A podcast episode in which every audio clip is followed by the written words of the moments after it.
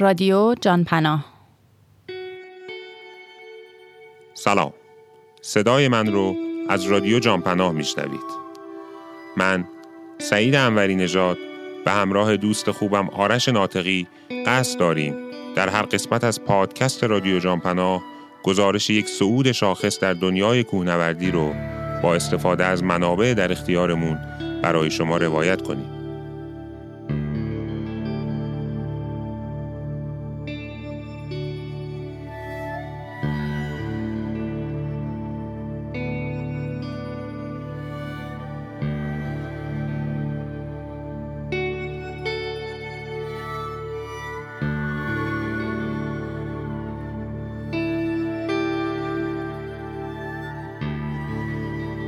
ما تو چهارمین قسمت پادکست ادامه ماجرای صعود زمستانی بچه های شریف و که تو سال 80 به دیواره علمکو رفتن براتون تعریف می‌کنیم.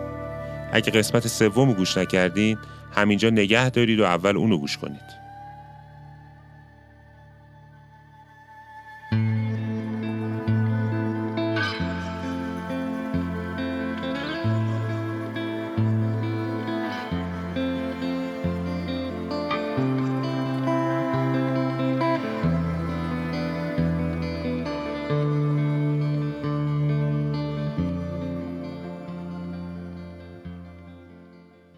تو قسمت قبل گفتیم که بچه های شریف تلاش ناموفقی برای صعود به دیواره علمکو تو سال 79 داشتن. ولی با تجربیاتی که از این برنامه به دست آوردن سال 80 صعود مجددی به دیواره ترتیب دادن. و تا اینجا رسیدیم که تو روز هفتم برنامه بچههایی که تو علمچال بودن دیدن که بابک و علیرضا خیلی زود دارن از دیواره به سمت کمپ میان و حد زدن که احتمالا حادثه روی دیواره رخ داده. من و بابک بودیم که طول دو رو بریم باز کنیم که من سرطنا بودم. من اونجا من افتادم. بوده هشت افتادم. دو تا دنده هم ترک برداشت. در اتفاقی افتاد این خسته شدم. یه لحظه بودم وایسم یه نفس بگیرم میخ در اومد. و تن این تبریخ من زیر تبریخ خب به خودم آویزون بود. من زیر سینه من و دیوار من سر میخوردم خب این باعث شد که مثلا دو تا از دنده هم ترک برداره بعد من گیر کردم. یه جای خیلی حالا یه حالتی بود که پاندولی رو هوا نبودم ولی دستم چیزم بر نبود با یه سختی خودم رسوندم. خواستم تا تناب پاره کنم چون قفل شده بود. و به یه زوری خودم رو فیکس کردم و تناب از خودم باز کردم. کشیدم خواستم دردسری کشیدم و طول دوم برنامه اتفاقی اتفاقی افتاد که علیرضا خیرخوا طول دوم سرتناب داشت می‌رفت. یه دونه میخ خب میخوا گفتم شل بود دیگه. رکاب زد در رفت. یه حالتی داشت یه حالت زیرش شیب مثبت داشت. خورد زمین و اون چکش البته ما چکش نمی بردیم تبر می بردیم یه طرف چکش بود. این زیر بدنش گیر کرده بود دستش و قفسه سینش آسیب دید برگشت پایین و خب این یه مقدار در واقع رویمون رو خراب کرد. نهایتا علی رضا جواد بویه مهدی و علی بعد از اتمام کار اتاق برفی به سرچال برگشتن و بابک، حسین و مرتزا شب و تو اتاق برفی به صبح رسوندن. امروز کار روی دیواره پیش نرفت. به خاطر پاندولی علیرضا تناب سعود تو شکاف لاخ شده و کاملا گیر کرده بود.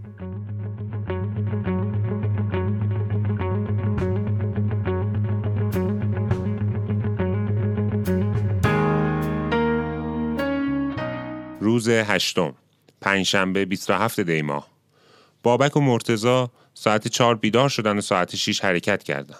مرتزا با دو حلقه تناب سودش رو انجام می‌داد. بعد از رسیدن به کارگاه و ثابت کردن یکی از تنابا بابک کیسه بار رو به صندلی خودش منتقل می‌کرد و سودش رو با یومار انجام می‌داد. امروز مرتزا و بابک سه طول سود کردن. نفر دوم که بابک بود بعد از یه بار سود کردن و بالا بردن کیسه بار مجددا فرود می اومد و کیسه بار دوم و بالا می برد. تا غروب یک کیسه بار تا انتهای مسیر گشایش شده یعنی کارگاه بالای کلاهک بزرگ هم شد و کیسه بار دوم هم زیر کلاهک بزرگ نصب شد. نفر سر تناب با سبکباری هرچه تمومتر یعنی بدون اینکه کوله پشتی استفاده بکنه. فقط با همون لوازم فنی که باید توی مسیر جاگذاری کنه سود کنه. و وقتی می‌رسه به کارگاه یک تناب ثابت بکشه. نفر دوم دیگه سودی انجام نده. سود به صورت میمونی روی تنابی که ثابت شده انجام بده. در حالی که داره روی تناب دوم سود میمونی می‌کنه اون تناب سودی که توی میانیا گذاشته شده اونا رو در بیاره و ضمن این کار بارکشی هم انجام بده. یعنی خب یه کوله پشتش نفر دوم میذاشت موقع که داشت یومار می‌زد. و اضافه بر اون کوله که پشتش میذاشت یه دونه کیسه بارم به هارنسش وصل می‌کرد و در حالی که آویزون بود و پایین بدنش معلق بود سود میمونیش انجام می‌داد. خب سود میمونیش از این بابت که تنها میشه کار ساده ای بود. ولی از این بابت که بار زیادی داشت به بالا هم می‌شد یه کوله پشتت بود یکی سه بارم آویزون بود. ضمن اینکه اضافه بر اینها در حالی که داشتی می‌رفتی بالا باید جمع می‌کردی اون میانی ها و ابزارهایی که ابزارهایی که نفر سرتناب اومده جا گذاشته در طول مسیر. کار خیلی انرژی بری بود و اتفاقا از اون چیزایی بود که من توش خیلی خوب بودم. یه حلقه تناب 60 متری از کارگاه دوم تا چهارم کشیده شد و اینجوری عملیات فرود و صعود هم سریعتر شد. زیر کلاهک بزرگ با توجه به اینکه تناب ثابت تو فضا قرار می گرفت عمل یومار زدن کار دشوار و انرژی بری بود. تو سرچال علی و علیرضا که مصدوم شده بود به سمت رودبارک حرکت کردند. جواد، مهدی و بویه هم لوازمشون رو برداشتن و به علمچال اومدن. با توجه به آماده شدن اتاق برفی از این به بعد همه تو علمچال مستقر می شدن. شیش نفر اعضای تیم شب خوبی رو پس از چند روز جدا از هم بودن گذروندن. روز نهم جمعه 28 دی ماه هوا صافه ولی مختصری باد تو منطقه هست. مرتزا و حسین ساعت 6 صبح رفتن سمت دیواره. بقیه نفرات هم می‌تونستن تو علمچال استراحت کنن اما تجربه دیگه ای که از سال قبل به دست آورده بودیم این بود که اقامت طولانی و عدم تحرک علاوه بر افت روحیه منجر به سرد شدن پاها میشه برای همین چهار نفری به سمت سکو حرکت کردیم و ضمن فیلمبرداری از افراد روی دیواره گردنه شمالی شانکو رو صعود کردیم. موبایل اونجا آنتن می‌داد و همه به خانواده هاشون زنگ زدن. مرتزا و حسین هم امروز تونستن دو طول دیگر رو باز کنن. این دو طول هم به وسیله یه حلقه تناب 60 متری ثابت شد. اما خوب همینجا صحبت های علی رضا رو بشنویم که درباره روش هایی که در طول سالها کار دیوار نوردی بهش دست یافته بودن و تو این برنامه از اونها استفاده کردن صحبت می‌کنه. توی یکی از سعودایی که توی پل خواب داشتیم ما یه مشکلی که پیدا می‌دونستیم باش مواجه میشیم نفر حمایت کننده است. چون با هشت بخوای حمایت کنی یخ میزه چون هر چقدر حالا دستکش پولار بپوشی روش روی دستکش ولی بپوشی باز تو اون دمای منفی 50 منفی 40 درجه با اون بادی که اونجا میاد تو, تو یه سری کارگاهی که آویزونی. هیچ پناهی نداری. احساس که واقعا دست کار نمی‌کنه. ما دیگه حمایت چکش درست کردی با در واقع اون تب... یه چکشی که برای سیناد استفاده می‌کنی با سوراخ بزرگی که اون داره و یه کارابین یه ترکیبی درست کردیم که خود قفل بود یعنی ما یه خود تناب میدیم دستمون کردیم توی جیبمون. بعد حامی که در واقع صعود کننده نفر سرطان که می‌رفت دست چکش یه فشار می‌دادیم شل می‌کرد. طرف آزاد می‌شد طرفشو می‌کشید دوباره چکشو ول می‌کردیم خب این هم که شما دست درگیر تناب نیست سخت انگشتات جمع میشه. چکش هم راحته دیگه. با یه فشار کم بهش تناب می‌داد. اسمش گذاشتن حمایت چکش و بعد جالبه که بعد از این مسائل رفتیم دوره مربیگری. آقای جواهرپور مثلا گفتن آره یه همچین حمایتی داشتیم میگن حمایت چکش فرانسوی رو درست کرده. یا اون که درست کردن ما پارسا عملیاتی انجام دادیم رفت. یا مثلا توی قسمت بالای تاخچه ابر زیر تاخچه ابر چیز اون کلاهک ابرو یه شکاف خیلی بد داره. هم شکاف نازکه و ما احساس کردیم که خب آ دیگه صعود می‌کنی تا اوکی دستش لاخ میشه و شما می‌تونی صعود کنی. ولی خب زمستون با دستکش نمیشه. بعد یه, در... یه چیزی درست کردیم که گفتیم دندان ها یه دستگیری بود. چند تا دندونه کوچیک داشت. جوش دادیم که اینو مینداختیم توی اون قفل می‌شد. با اون صعود می‌کردیم. مثلا خیلی خیلی چیز شیکی نبود ولی خیلی کارا بود مثلا اونجا دقیقا تو اون شکاف باری که دیگه دست با دستکش نمیره این انگشت درست کرده بودیم وقتی می‌رفت توش و میچرخوندی قفل می‌شد و می‌شد وزنش انداخت و رفت بالا دیگه شیش طول از مسیر باز شده بود و فقط یه طول دیگه تا تاخچه قمقمه باقی مونده بود. برنامه‌ریزی قبلی هم اینجوری بود که بقیه طولها در قالب حمله نهایی صعود بشه.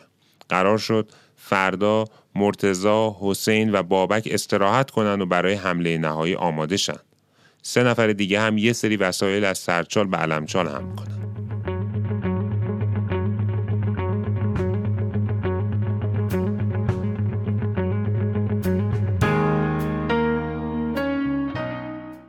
روز دهم شنبه 29 دیما صبح همه دیر از خواب بیدار شدیم. ساعت 11 جواد، بویه و مهدی به سمت سرچال حرکت کردند. تو راه تیمای نیشابور، تبریز و شقایق کرج رو دیدیم. امروز باد شدیدی تو منطقه میوزید. ده دقیقه بعد از رسیدن به سرچال با صحنه عجیبی مواجه شدیم. علیرضا که سه روز پیش به خاطر پاندولی مصروم شده بود و برای درمان برگشته بود تهران داشت از انتهای لیزونک میومد بالا من چهارشنبه رو اومدم روز شب رو دوباره خوابیدم. پنجشنبه تا ظهر تا بعد از ظهر رسیدم تهران. رسیدم تهران و جمعه صبح رفتم بیمارستان. عکس گرفت و گفت ترک خورده. باید از چسبایی که برای دنده می‌زنن و آتل که نمیشه بس اون چسبا بهم داده که دکتر گفت این چسبا رو مثلا یه هفته حالا استراحت کن حرکتی نکن. اینا گفت حالا برگشتم جمعه ظهر تازه من یه هفته بود نامزد کرده بودم. خونه خانمم کرج نهار خوردم جمعه دو بعد اول جاده چالوس. شب رودبارک خوابیدم. رفتم دیگه. شب رودبارک خوابیدم و شنبه صبح رافتونم رفتم بالا. دیگه خب چون هم سبکتر بود بارم و من آدم تنها هست که تو خیلی سریعتر میره تو با گروه. اما حوصلش سر میره یه خودم میترسه تنهاست ابهت اونجا. گازو می‌گیره میره بالا. من حواله ظهر بود مثلا دو سه رسیدم. سرچال دیدم بچه ها چه سری بارم سرچال گشته بودیم. واسه که خیلی گروه معطل نکنه بچه ها به تناوب روزای اونایی که بیکار بودن میمونن سرچال وسیله میبردن. بچه ها اونجا دیدم. بعد خیلی هم جاتون خالی جوجه کباب برده بودن حالا اونجا خیلی. و عکس های گروه هم برده بودم توی چند روز عکس گرفتیم. اونا هم ظاهر کردن یعنی اولین برنامه بود که تو برنامه عکس هم برنامه رو چاپ شده داشتیم. موقع به حال دوربین دیجیتال هم نبود. رسیدیم پایین توی سرچال و یهو دیدیم یه نفر داره تنهایی میاد بالا از لیزبنک خدایا زمستون فلان این ساعت. اصلا کیه؟ یا محمد نوریه این که تنها میاد بالا؟ اون یکی گفت مثلا فلانیه. گفتیم نه بابا اون تنها مگه می تنها نمیاد بالا و فلان اینا. خلاصه هی داشتیم حدس می‌زدیم این کیه و فلان اینا. اومد جلوتر رو نگاه که علی رزاست علی رزا خیرخواه اومده بالا و ماچ و بغل و بوسته و بابا تو چیکار کردی بونه فلان اینا؟ اومدی؟ آره چی شد؟ هیچی رفتم دکتر چیزی نبود و اینا. و یه دونه از این چسبا زدم و گفت چیکار کنم؟ اومدم بالا. برگشتیم علمچال و خوشحال و بغل و فلان و یهو یه روحیه جدیدی داد به تیم. واقعا خب خیلی چیز بود.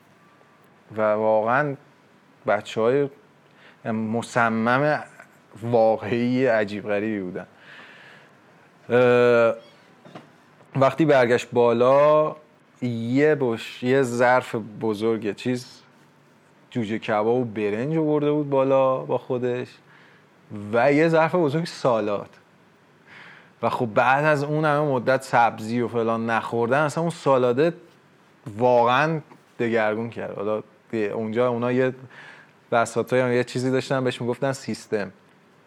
سیستم این بود که هم یه قاشق داشتن و همه با همون یه قاشق غذا میخوردن و این غذای باید میچرخید. یه ظرف بوده دور میچرخید یه قاشقی که می‌خورد می‌داد بغلی. و این چیزشون بود نه؟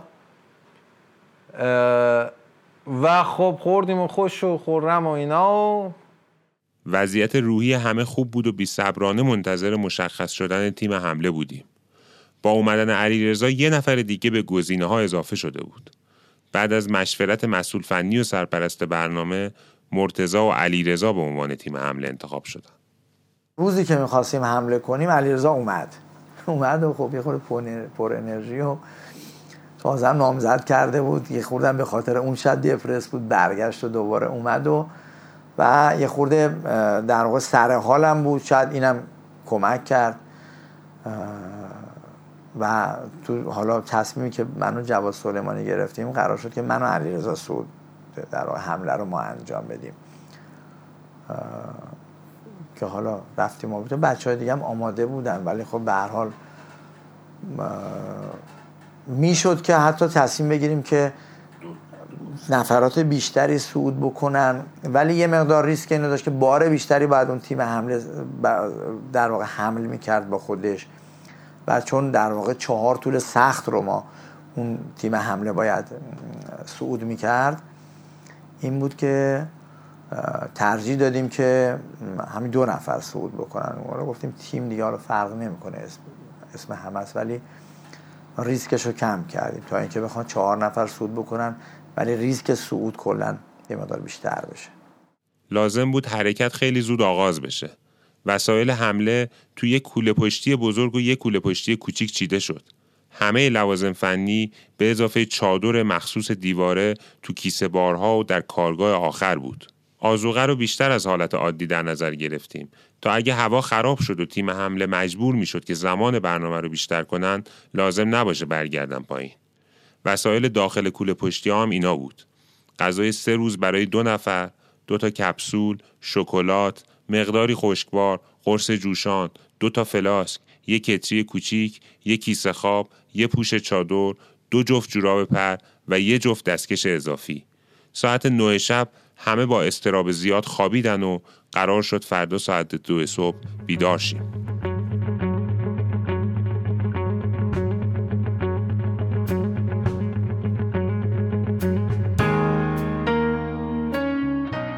روز یازدهم یک شنبه سی دیما ساعت دو بامداد همه از خواب بیدار شدیم.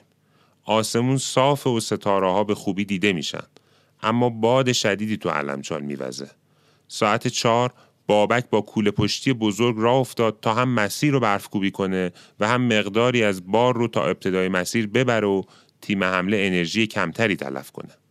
سال 79 انرژی خیلی زیادی و سرتناب ها میذاشتن. سال 80 سعی شد استراتژی به سمتی بره که کمترین انرژی از اون ها گرفته بشه. معمولا حتی تا قبل اینکه از کمپ برسیم به پای دیواره یه نفر اضافه هم میومد بارها رو تا شروع تناب ثابت ها حمل می‌کرد که نفر سر تناب فرشتر باشه بهتر بتونه چیز بکنه بهتر بتونه فعالیتش انجام بده. و اون مسیرها و اون طول تناب هایی که ما یکم نگران بودیم با حد اکثر آمادگی بیاد سود بشه. علیرضا و مرتزا هم از بچه ها خدافزی کردن و بعد از مدتی راه افتادن به دلیل شدت باد و بلند شدن پودر برف میزان دید موقع حرکت به شدت کم شده بود و سرمای هوا هم حرکت و مشکل تر می کرد. بعد از رفتن اون سه نفر و نزدیکی های طلوع خورشید حسین موقع بیرون اومدن از اتاق برفی متوجه شد که چادر اورکا رو باد برده صبح که شد ما اومدیم بیرون از آرفی و اولین نفر رفت بیرون مثلا رفته بود به توالت و اومد تو و گفت بچه ها دهتون گم کی؟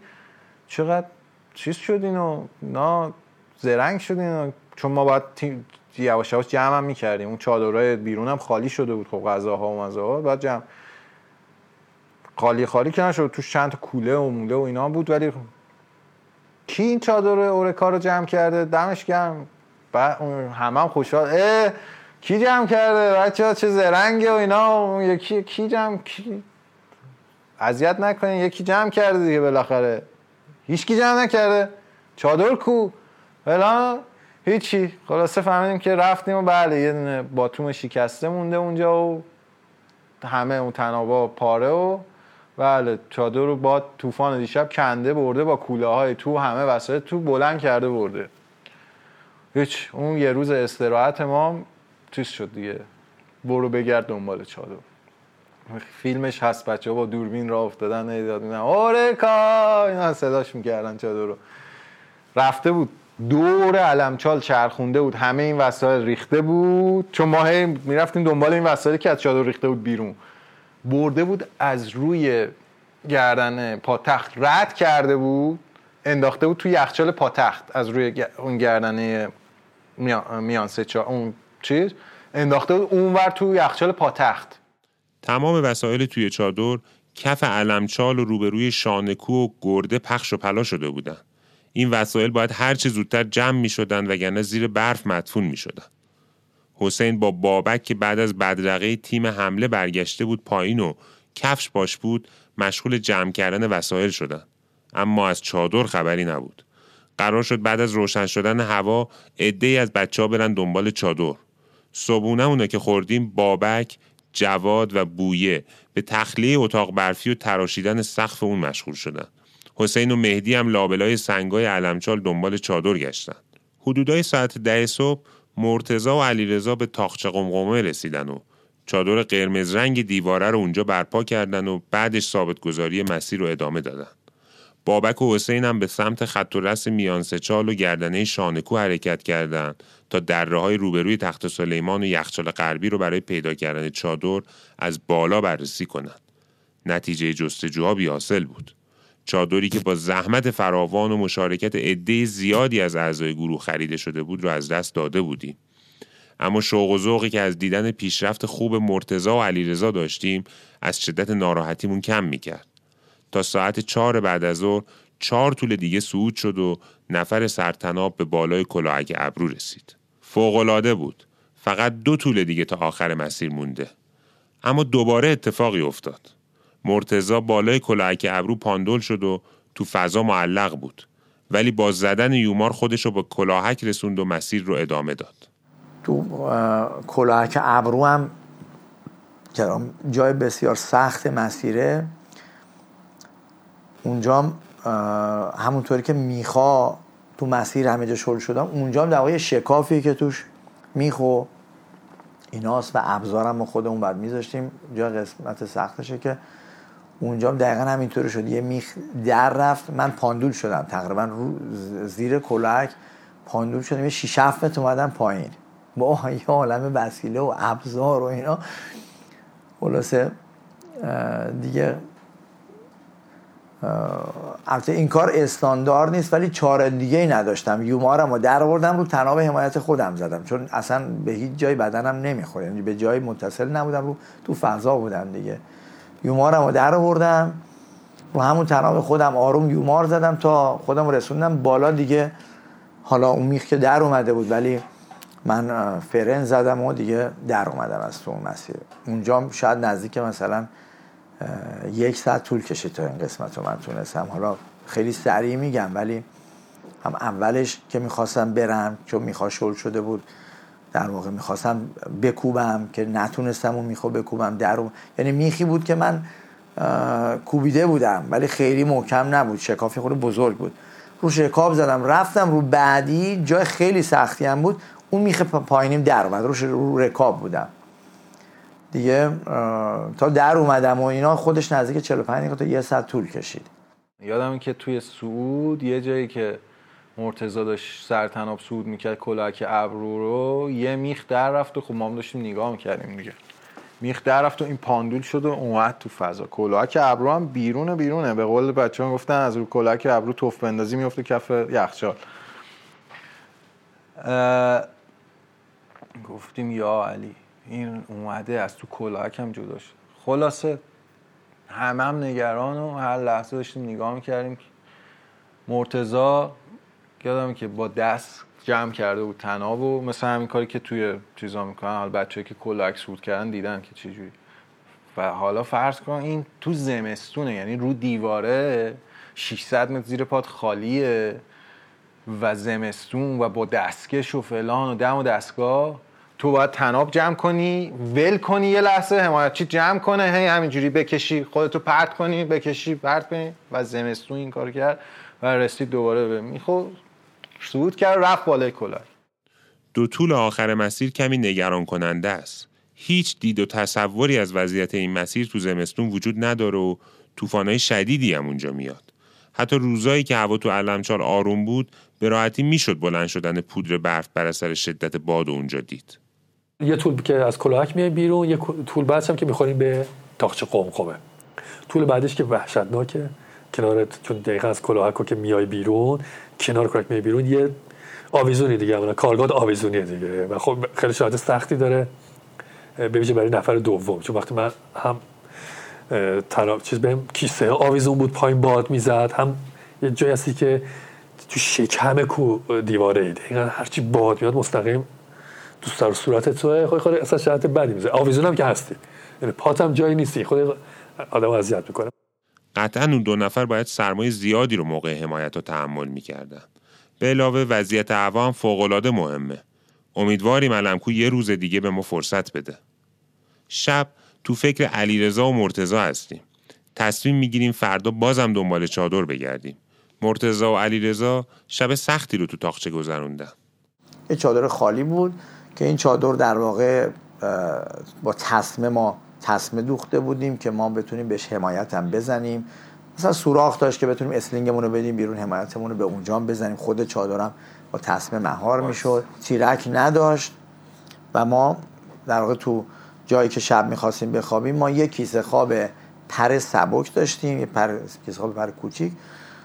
ما در واقع زیر خودمون رو تناب مینداختیم به عنوان زیرنده تنابمون رو زیرمون ریختیم پشتمون هم کوله پشتی خالی گذاشتیم و اون کیسه خواب رو خودمون دو نفری در واقع پامون رو تو بغلمون گرفتیم تکه کرده بودیم. اون یکی خواب باز کردیم رو دوتایمون. شبیه پتو انداختیم رو خودمون که تو همون چادرم برفک می بعد یه چیزی هم داشتیم رو خودمون میکشیدیم که برفک رومون نریزه. یه پارچه در آخر سبک نایلونی.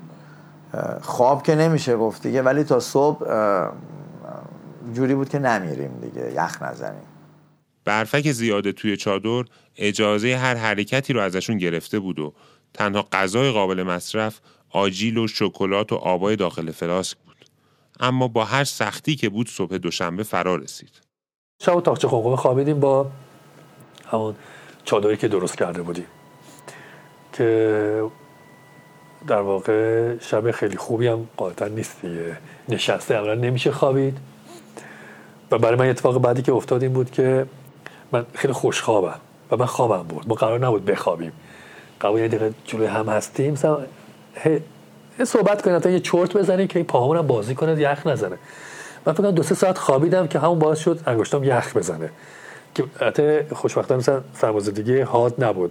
ولی وقتی برگشتم واقعا ده روز خونه خوابیدم. نه به خاطر دندان به خاطر پاها قشنگ قرمز شد میشه دکتر مستعدیان رفتم مثلا خب خدا رو شکر مثلا یه خورده قرمزش که چیز بدتر می‌شد که به قطع انگشت می‌رسید ولی خب حالا شد دیگه ما به اونجا نرسید حد حالا مثلا درمان معمولی حل شد. روز دوازدهم دوشنبه یک بهمن ماه.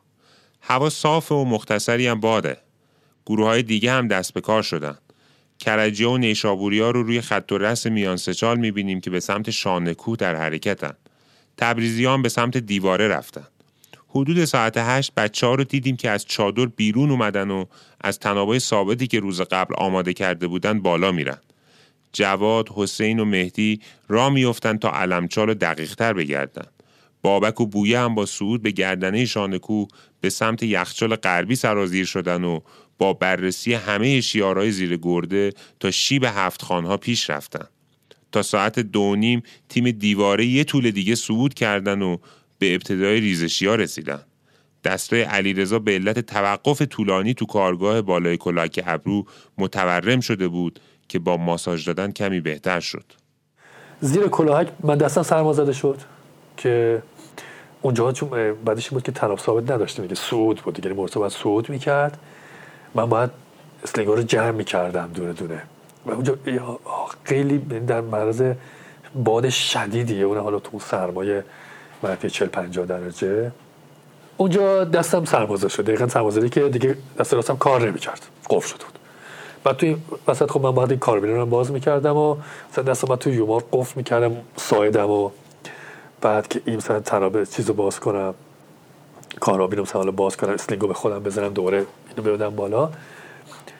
کلاهکو که رد کردم دیگه چون اصلا خیلی حالتش وضع بدی داشت دیگه مرتضی شد دستکش منو در بیاره. مثلا دستم بذاره زیر بغلش و با ها کردن خود این انگشتام بخواد به یه حرکت بیفته چون بقیه مسیح خیلی چند جاش باید با دست سود می‌کرد دیگه. سود با یومار و کارابین و اینا نبود. اون یه تیکه دیگه تقریبا غروبم شده بود. یه تیکه خیلی بد داره بالای کلاهک ابرو سنگاش به شدت ریزشیه هیچ حمایتی نمیشه زد و خیلی مثلا با احتیاط باید مثلا مرتو سود کرد. اونجا یه کارگاهی زد کارگاه رو با دست نگه داشته که مثلا کارگاه در نیاد و حالا من برم. خیلی مثلا اونجا واقعا شرایط بده. شما بالای مسیر هستید 300 متر زیر پات خالی 300 بیشتر 600 متر زیر پات خالیه و به هیچ هم بد نیستی دیگه. این تیکه بدترین جای مسیر بود. حالا این تیکه که رد کردیم بعد دیگه تو ریزشی هم که فقط با احتیاط رفتیم دیگه. یعنی در حدی که من نشستم از مرتضی رفت. بعد حالا حمایتی نبود دیگه. فقط خود تناب هم خودمون خودمون نگه داشته بودیم. با وجود کلی جستجو نتونستیم چادر رو پیدا کنیم. به تیمای دیگه هم سپردیم که اگه چادر زردرنگی دیدن به همون خبر بدن. تیم نیشابور رو گردنه جنوبی شانکو چادر زده بود. تیم تبریز هم چهار طول از مسیر هاریرست رو صعود کردن و برگشتن پایین. ساعت یه رو به پنج بچه های تبریز که داشتن از دیواره برمیگشتن به همون اطلاع دادن که مرتزا و علیرضا از اون بالا صدامون می‌کنن. همه از اتاق برفی بیرون دویدیم و اونا رو بالای دیواره و ابتدای شیب قله دیدیم. بالاخره موفق شدیم. بچه ها همدیگر رو در آغوش گرفتن. لحظات به یادماندنی بود. مرتزا و علیرضا ساعت پنج عصر به قله رسیدن و از اونجا به سمت پناهگاه خرسان رفتن. اون شب به مراتب راحتتر از شب قبلی بود. من فکر کنم حوالی مثلا پنج چهار پنج بعد از ظهر روز بعد روز دوشنبهش ما تونستیم دیواره رو تموم کنیم.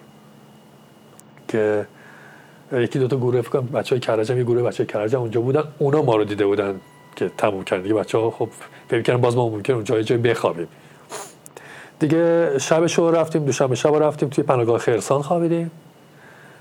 که دیگه واقعا اونجا با توجه به قبلش برای ما یه هتل بود دیگه. همین که دری بسته می‌شد مثلا که الان هیچی نداشتیم. مثلا کیسه خوابی نه هیچی پامون توی کوله گذاشته بودیم. ولی همین که یه دری بسته می‌شد یه بادی تو صورت خود خودش خیلی غنیمت بود. با اینکه کار تقریبا تموم شده بود اما هنوز جای نگرانی وجود داشت. از وضعیت بچه ها اون بالا هیچ خبری نداشتیم و امیدوار بودیم با مشکل سرمازدگی یا آسیب ناشی از پاندولی مواجه نباشند. طوفانهای علمچال امکان بیرون رفتن از اتاق برفی رو به آدم نمی‌داد. چه برسه به مسیر خرسان به علمچال. تنابای ثابت روی دیوارم تا یه طول بالاتر از تاخچه قمقمه کشیده شده بود و برای جمع کردنشون به یه روز هوای خوب احتیاج داشتیم. اگه دو جفت یومار اضافی داشتیم می‌تونستیم فردا این کار رو انجام بدیم اما دیگه یومار نداشتیم و باید منتظر بچه ها میموندیم.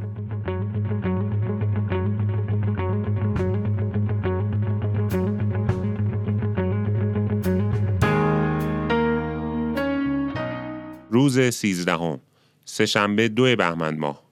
امروز هوا نیمه ابریه. به خاطر پیاده روی زیاد روز گذشته همه خسته ایم اما روحیا عالی و برای رسیدن مرتزا و علیرضا لحظه شماری می‌کنیم. بابک و مهدی با یه فلاسک محلول آب و شکر و قرص جوشان برای استقبال و کمک به تیم فاتح و خسته از سه روز تلاش سنگین و تغذیه نامناسب به سمت یخچال غربی حرکت کردند. بعد از رسیدن به گردنه شانکو با دیدن خط پاکوب ته دره هفتخان خیالشون راحت شد. بچه ها کف دره بودن و داشتن می اومدن سمت شانکو. بابک 20 دقیقه زودتر و اول سربالایی دره غربی به تیم حمله رسید و با مهدی کوله پشتی ها رو از مرتزا و علیرضا گرفتن. ولی دقیقا فکرم یکی یه دره بعد از آبشار یا دو دره بعد از آبشار اسپلیت ما دیگه سرازه شدیم پایین و یه بچه هم از این اومدن شانکو خدا رحمت کنه مهدی اومد پایین. این یعنی اومد خود کفی این بر کلاهمون رو گرفت. برامون مثلا چای داغ آورده بودن اینا. ساعت دوازده این چهار نفر به گردنه شانکو رسیدن و خبر موفقیتشون رو با موبایل به اعضای نگران و چشم انتظار در تهران اعلام کردند. موقع سرازیر شدن به سمت علمچال تو دره مشرف به تخت سلیمان چادر زردرنگی دیدیم که توسط دو نفر در حال حمل به سمت سرچاله. بله، چادر ما بود و احتمالا اعضای تیم کرج پیداش کرده بودن. هوا داشت خراب می‌شد و ابرها هی متراکمتر می شدن. ساعت یک تو کمپ علمچال همدیگر رو در آغوش گرفتیم و جشن به یادماندنی تو اتاق برفی برپا کردیم. موقع که اومدیم حالا بچه ها استقبال گرمی کردن و به قول معروف یه جشنی برای خودمون گرفتیم و صبح بعد می‌رفتیم تنها ثابت ها رو جمع می‌کردیم. و حالا اون روزم دیگه به حال یه روز بعد تا بالا می‌رفتیم. باید برنامه برگشت آماده می‌شد. با تماسی که با هواشناسی داشتیم فهمیدیم که از چهارشنبه هوا خراب میشه و این می‌تونست برگشتمون رو عقب بندازه. قرار شد روز بعد مرتزا و بابک برای جمع کردن تنابها به دیواره برن و اگه به موقع برگشتن همه چی رو جمع کنیم و بریم سرچال. روز چهاردهم چهارشنبه سه بهمن ماه برخلاف هوای ابری روز گذشته بابک، مرتزا و جواد که ساعت چهار صبح از خواب بلند شدن با هوایی صاف مواجه شدن. شرایط عالیه. ساعت شیش و نیم بابک حرکت کرد و مرتزا هم بعد از 20 دقیقه را افتاد. این تأخیر برای ایجاد فاصله و عدم توقف اشخاص روی دیواره در نظر گرفته شده بود. 250 متر تناب پلاستیکی از عواست یخچال تا ابتدای مسیر و حلقه تنابهای مختلفی که تو جاهای مختلف مسیر تا بالای تاخچه روی دیواره بود به پایین پرتاب شد. چادر و کیسه بارای موجود تو تاخچه قمقمه هم باید جمع و به پایین منتقل می شدن. قرار بود وسایل کارگاه شیش به بالا رو بابک جمع کنه و تو این فاصله مرتزا کارگاه فرود پایین رو مرتب کنه. وضعیت هوا به سرعت تغییر کرد و بارش شدید برف شروع شد. بارش برف با وجود خیس کردن لباس ها و سرازیر کردن پودر برف از بالا دمای هوا رو بالا برد و بچه ها تونستن سریعتر کارشون رو تموم کنن و از دیواره فرود بیان. بویه و حسین هم به سمت دیواره حرکت کردن و تنابها رو به پایین هم کردن. در فرود از طول اول که آخرین فرود محسوب می‌شد کیسه باری که به تونیک بابک وصل بود جدا شد و پرت شد پایین. علت جدا شدن کیسه بار لغزش کارابین ساده متصل به کیسه بار و کارابین پیچ اصلی تونیک و تکون ناشی از فرود بود. به هر حال کیسه بار آخر یخچال متوقف شد. بارش شدید برف ادامه داشت و پودر برف به صورت آبشاری از قیفهای دیواره رو سر بچه ها میریخت بعد از بازگشت بوی و حسین بابک و مرتزا تنابای پلاستیکی رو جمع کردن و به کمپ آوردن تو این فاصله جواد، مهدی و علیرضا به جمعآوری وسایل داخل اتاق برفی پرداختند. ساعت دو نیم همه تو کمپ بودن. علیرضا، حسین و بویه حدود ساعت سه و نیم به سمت سرچال حرکت کردن و بقیه ساعت چهار و نیم را افتادن. یه سری از وسایل رو هم تو بشگاه برای تیمای بعدی گذاشتیم. تو را از تیم نیشابور خداحافظی کردیم.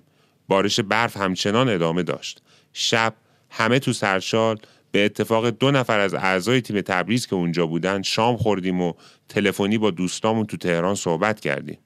با توجه به اینکه برنامه تا 20 روز پیش بینی شده بود، هنوز تدارکات اضافی زیادی برامون مونده بود و تا جایی که امکان داشت مواد غذاییمون رو گذاشتیم همونجا موند. یه روز دیگه تا آخر برنامه فاصله داشتیم.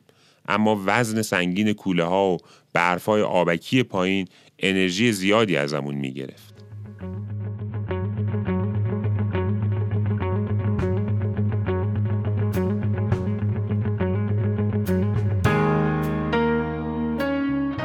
روز پانزدهم پنجشنبه چهار بهمن ماه دیشب هوا خیلی سرد بود و اکثر افراد راحت نخوابیده بودند. آسمون صاف و آفتابیه. بعد از خوردن صبحونه مفصل که کله پاچه بود حدود ساعت دوازده به سمت پایین سرازیر شدیم. به خاطر آفتاب روزای قبل حجم برف خیلی کمتر از روز سعوده. اما برفها آبکی بودن و با اون کولای سنگین مدام توش فرو می رفتیم. حدود ساعت دو به بالای کشتی سنگ و محل جاسازی بارهامون رسیدیم.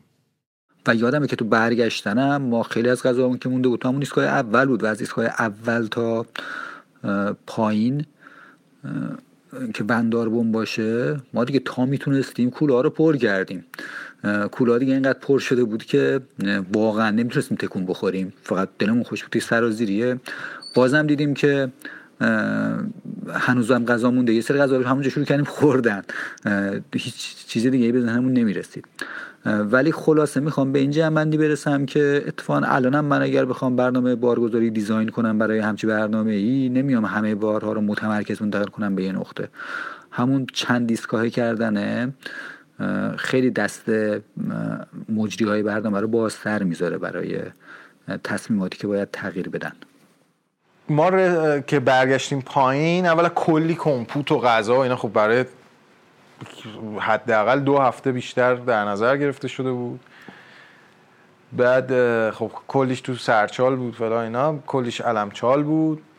زیادش بیشتر و یه قسمتی هنوز توی اون یارو چیزا مونده بود توی اون بالای کشتی سنگ. تنها جایی که آفتاب بود اونجا بود و اینا بعد اینا رو در آورده بودیم روی سنگ گذاشته بودیم کامپیوتر رو یادم جشنمون این بود. کامپیوتر رو گذاشته بودیم رو سنگ تو آفتاب که واشه یخش. بعد این کمپوت یخی ها رو میخوردیم. انقدر چیز شده. تمام سینه من یخ زده بود. انقدر کمپوت یخ زده وا کردیم خوردیم و اینا. حیفمون هم میومد هممون هم گداگودولو و دانشجو و دانش آموز و اینا بودیم. کنسروای باقی مونده رو گذاشتیم تو کوله هامون و ساعت چهار و نیم به گوسفندسرای بریر رسیدیم. وانت با یه رب تأخیر سر قرار حاضر شد و ساعت پنج و نیم به پناهگاه رودبارک رسیدیم.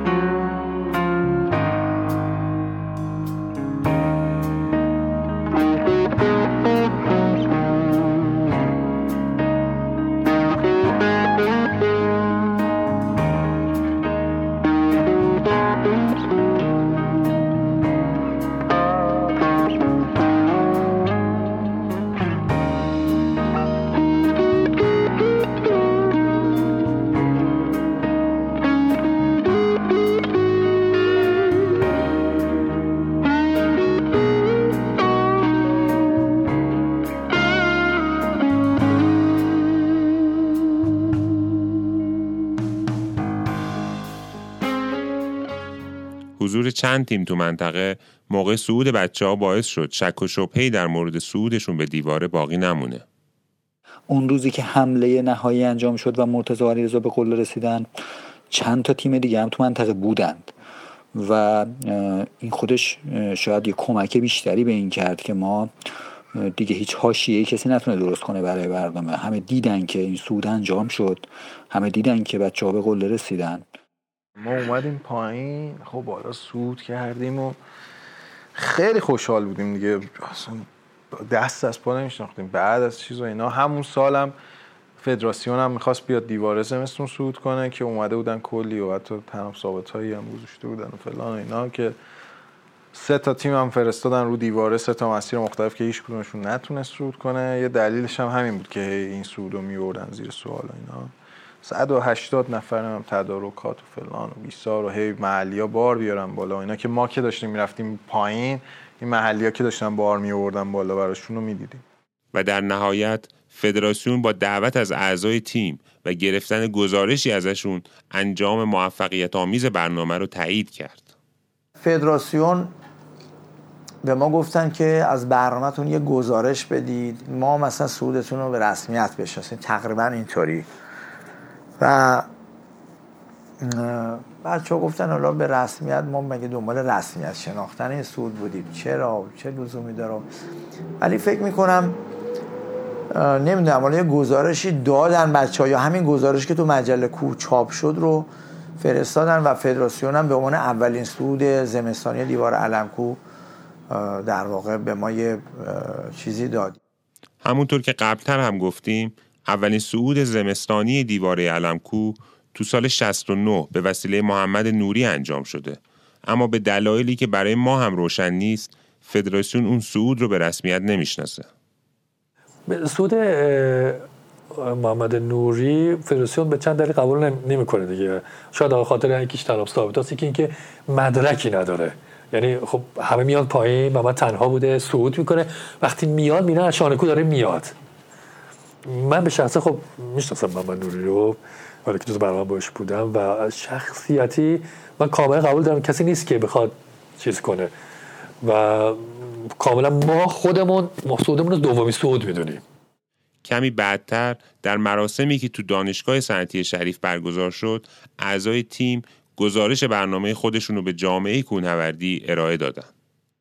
گزارش برنامه شریف که بالاخره اون همه حرف زدن من و جواد و اون روزایی که با هم گذروندیم با جواد خیلی با جوادم رفیق شده بودم و خیلی آدم دوست داشتنی هم بود و اینا قرار شد من و چیز اولش ساز بزنیم من و جواد اول برنامه که من تنبور زدم مطرب محتاب رو زدم بخش اولش و جواد تنبک می‌زد با هم. بعد که چیز شد اون اول که ما اومدیم تو محمد نوری اومد که خب خیلی برای من خیلی اسطوره بود و چیز بود. بچه ها هم خیلی دوستش داشتن خیلی هم به بچه هم کمک کرده بود و توضیح داده بود و فلان اینا. و خب منم یه برنامه ای با من یه جور اتفاقی یه بار تنها رفته بودم علمکو. یه جور شد که سه چهار روز با اونا بودم با ایشخان و محمد نوری و خب باشون دوست شده بودم اینا. خیلی برام چیز بود. خیلی این مرد دوست داشتم و دوست دارم هنوزم. یه جعبه شیرینی گرفته بود اومد و بعد یه چیز داد به من گفت اینو باید برای من امضا کنی دیگه. تو منم خب بچه بودم 20 سال اصلا سرخ شدم اینا گفتم بابا اذیتمون نکن اینا. و خلاصه خیلی بغلمون کرد و چیز کرد و خیلی تبریک گفت و اون خیلی برام یادمه که اومد. و یه چیزی تو اون سالن آمفیتئاتر دانشگاه شریف اون برنامه که گرفتیم برای گزارش برنامه اون چیز رو یه تقدیری کردن و محمد از منم امضا گرفت. بی نظیره یعنی اصلا سال 79 که اومد پیش ما یه حرفی زد به ما. یعنی تو هم علمچال که مثلا اونو کمپش اونورتر بود یه بار ما رفتیم پیشون یه بار اون اومده همین عکسی که داریم پیش ما نشسته بود. یه حرفی به من زد. من هنوز دیگه الان 79 تا 90 دقیقاً 20 ساله دیگه تقریبا. هنوز به اون حرف فکر می‌کنم و هر وقت می‌خوام یه کار جدیدی بکنم یا یه چالش داشته باشم واقعا اونو میاد مد نظرم. بهم گفت ببین کوهنوردی اولش سود اولش اینه که باید از ذهنت بگذره تو باید از محدودیت های ذهنیت بگذری. بزرگترین مانعت برای سود ذهنته نه طبیعت. و بعد مثلا دقیقا من مثلا تجربه واقعی رو این دارم و یادم موقعی که سنگ شروع کردیم می‌رفتیم بند یخچال روی اون سنگ آلبرت مثلا این مسیر آینه. خب چالشی بود دیگه که دو تا کراس داره رد نمی‌شدیم. اون موقع که مثلا اوج آمادگی بود ما دو, دو روز در هفته تمرین می‌کردیم. پنجشنبه جمعه مثلا پنجشنبه صبح تا جمعه بعضا پای مثلا سنگ بودیم تو بند یخچال تمرین. تو اون اوج آمادگی خب مثلا بعد از 6 ماه مثلا کار کردن این کراسه رد شده. مثلا ما سنگ رو صعود کردیم مثلا کلی خوشحال بودیم. من بعد از علمکو 80 خب دیگه بعد دیگه کار سنگ اون کم شده و فلان اینا. فکر سال 85 6 یکی ما بچا رفتیم همجوری می‌خواست من رفتیم اونجا تمرین همینجوری رفتیم و اتفاقا بچه آشنا دیدیم و روی همین آینه تنام ریخته بودم گفتم من یه بار من صعود کنم. بعد رفتم تا آخرش رفتم. دقیقا همونه. اون موقع من مشکل ذهنی با این داشتم دیگه نمی‌تونم. الان از تو ذهنم حل شده بود. من می‌تونم حل کنم. آره من نمی‌تونم آینه رو الان پنج بار بالا پایین کنم. این دیگه توان بدنیمه. ولی می‌تونم یه بار برم. اونجا گیر نکنم. این خیلی یعنی واقعا من ممنون دارشم. این تا آخر عمرم این جملهش قطعا یادم میمونه و همیشه در واقع تو هر چالشی که دارم این ذهنم میاد که میگه اول مشکل تو خودت حل کن. هر مشکلی هست قابل حله. و البته برای بچه ها برنامه با پایین اومدنشون از کوه تموم نشد و تا هفته ها و شاید ماهها اثرات نزدیک به سه هفته در سرما بودن همراهشون بود. ببین همه ما که اومدیم پایین چند روز که درد مفصل داشتم. هممون داشتیم. اونام گفتن گفتن حالا میای پایین اون درد رو می‌گیری و شب و اینا میخندیدن به اون برای اینکه این به خاطر تغییر دما بود که تو مثلا دو هفته موندی توی دماهای منفی چیز همش زیر صفر. و بعد یهو میای توی جای گرم اینا همه مفصلای بدن ریاکشن چیزشون رو داشتن. اون که هیچ اون که بود اصولا. ولی به غیر از اون پاهام تا 6 ماه گزگز رو داشت. تا 6 ماه شاید نه 3 ماه 4 ماه.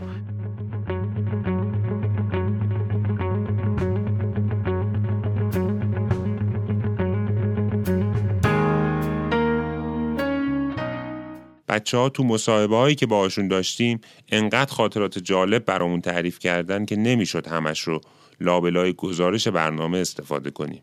برای همین بد ندیدیم شما هم بعضیاشون رو در آخر این قسمت از پادکست بشنوید.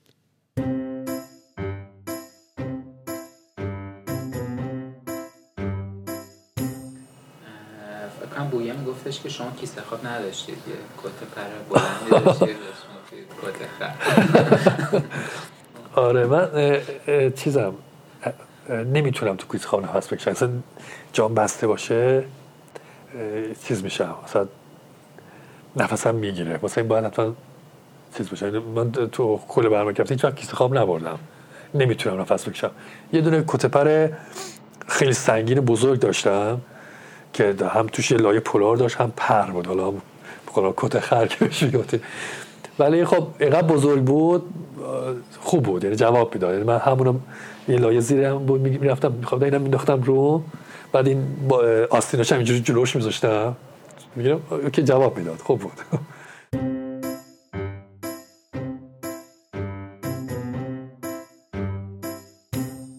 انجمن کوهنوردی برنامه گذاشت ما رفتیم رو ارائه کردیم. بعد یه خانم دکتری از من سوالی بود. دکتره بود خانم کوهنورد. گفت مشکل داشتید ادرار نداشتید اونجا. خیلی جالب بود. حالا شاید اینجا بگم چون سوال دیگه. ببینید شما ادرارتون به سنگ نمی‌رسید یخ می‌زد. یعنی جاری باشه جاری نمی‌شد. یعنی ادرار می‌کردی می‌رسید یخ می‌زد. یکی از بچه همون دستش یخ زد. چون میبند تو با دستکش نمی‌تونی کار بکنین دیگه. دست یخ زد. ما یه بار تو اون سال 79 که مشکل خوردیم که مجبور شدیم بمونیم تو لونه برفی واقعا نمی‌شد بری بیرون.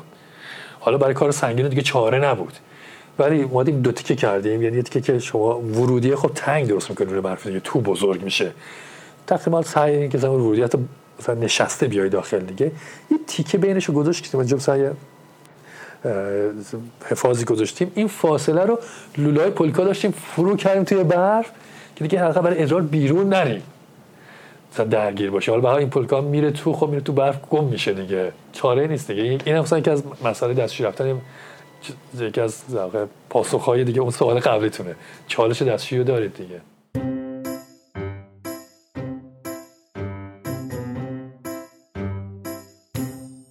اواخر هفت مشغول فعالیت شدم ولی خب خیلی آتیشمون تند بود. یعنی با اینکه من زمستان سال هفتاد و هفت وارد گروه کوه شدم. ولی خیلی سریع هی می‌خواستیم تمام اون برنامه های مهم و سخت و بریم و سپری کنیم و پیشرفت کنیم در کوهنوردی. به قول معروف جاه طلبی های خودمون رو داشتیم. منم خب در ادامه همین مسیری که دنبالش بودم جذب شده بودم به اردوهای کوهنوردی فدراسیون انتخابی تیم ماکالو. یادم هم نمیاد تو مرحله سهش رفتم تو مرحله چهارش رفتم ولی به هر حال تو ریزش یکی از مراحل حذف شدیم از دوره. و همون موقع مصادف بود با زمانی که آرش داشت دنبال البته خب گروه کوه شریف می‌شد داشت دنبال نفر میگشت برای این برنامه.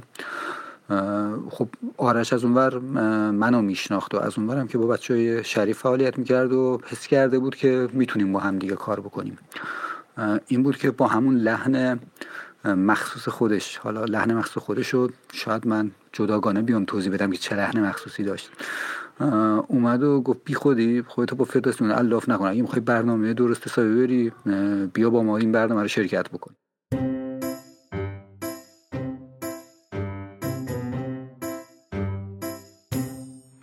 یکی از خاطراتم اینه که این بچه ها اونجا شستن ظرف و ظروف خیلی مشکل بود. برای اینکه باید می‌رفتی کف یخچال آب می آوردی نمی‌دونم چیز می‌کردی یا همونجا ظرفا رو میبردی و اینا و آب یخ و چیز اینا. و اینا هم به ما پیشنهاد دادن که می‌خوایم حکم بازی کنیم هر کی باخ بره چیز کنه ظرفا بیفته. ما هم از خدا خواسته اینا گفتیم که باشه ما هم تقلب می‌کنیم. میبریمشون دیگه اینا. هیچی بازی کردیم و دست اول کت شدیم و دست دوم و هر تقلبی هم می‌کردیم اینا باز میبردن. خلاصه نگو اینا اونجا 22 روز توی قار برفی با هم حکم بازی کرده بودن. دیگه این مثلا ابروش یه تار ابروش رو تکون می‌داد اون کل دست اینو می‌دونست چیه. اصلا کاملا با هم چیز بودن دیگه. هیچی باختیم حسابی.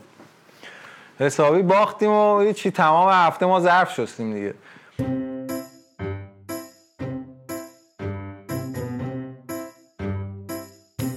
یه چیز خیلی باحال دیگه که داشتن اینا جشن می‌گرفتن یه چیزای خاص یه حال خاصی داشتن برای خودشون. یه چیزی که جشن می‌گرفتن همم هم خیلی دوست داشتم و چیز بودن. اولا که آها کله پاچه میخوردن. ش... صبح سود نهایی اینا کنسرو کله پاچه. و من آقا من خب میخوندم اون موقع چیز آقا این هیچ جوری جور در نمیاد چیز غذایش برای سود فلان و اینا. ولی صبح کله پاچه می‌گفتم تو نمی‌فهمی اصلا بیداد می‌کنه یه کله پاچه چرب فلان اینا میخوردن و یکی از جشنشون کله پاچه بود یکیشم چیز بود.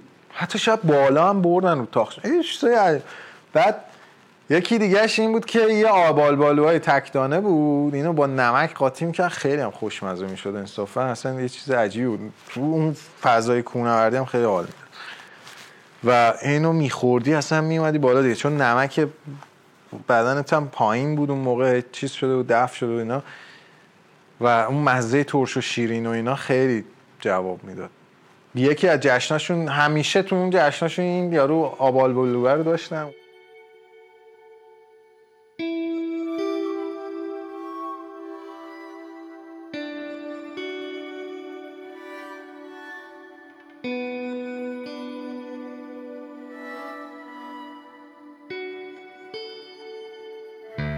چیزی که شنیدین چهارمین قسمت از پادکست رادیو جانپناه و بخش دوم و پایانی داستان سعود زمستانی بچه های شریف به دیواره علمکو در سال 80 بود.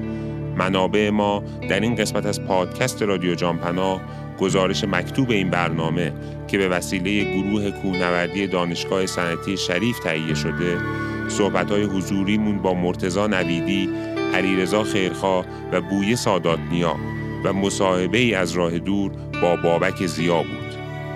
در آخر هم از سامان برهان تشکر می‌کنیم که لطف کرد و استدیوش رو در اختیار ما قرار داد و به ما در ضبط این قسمت از پادکست رادیو جانپنا خیلی خیلی کمک کرد.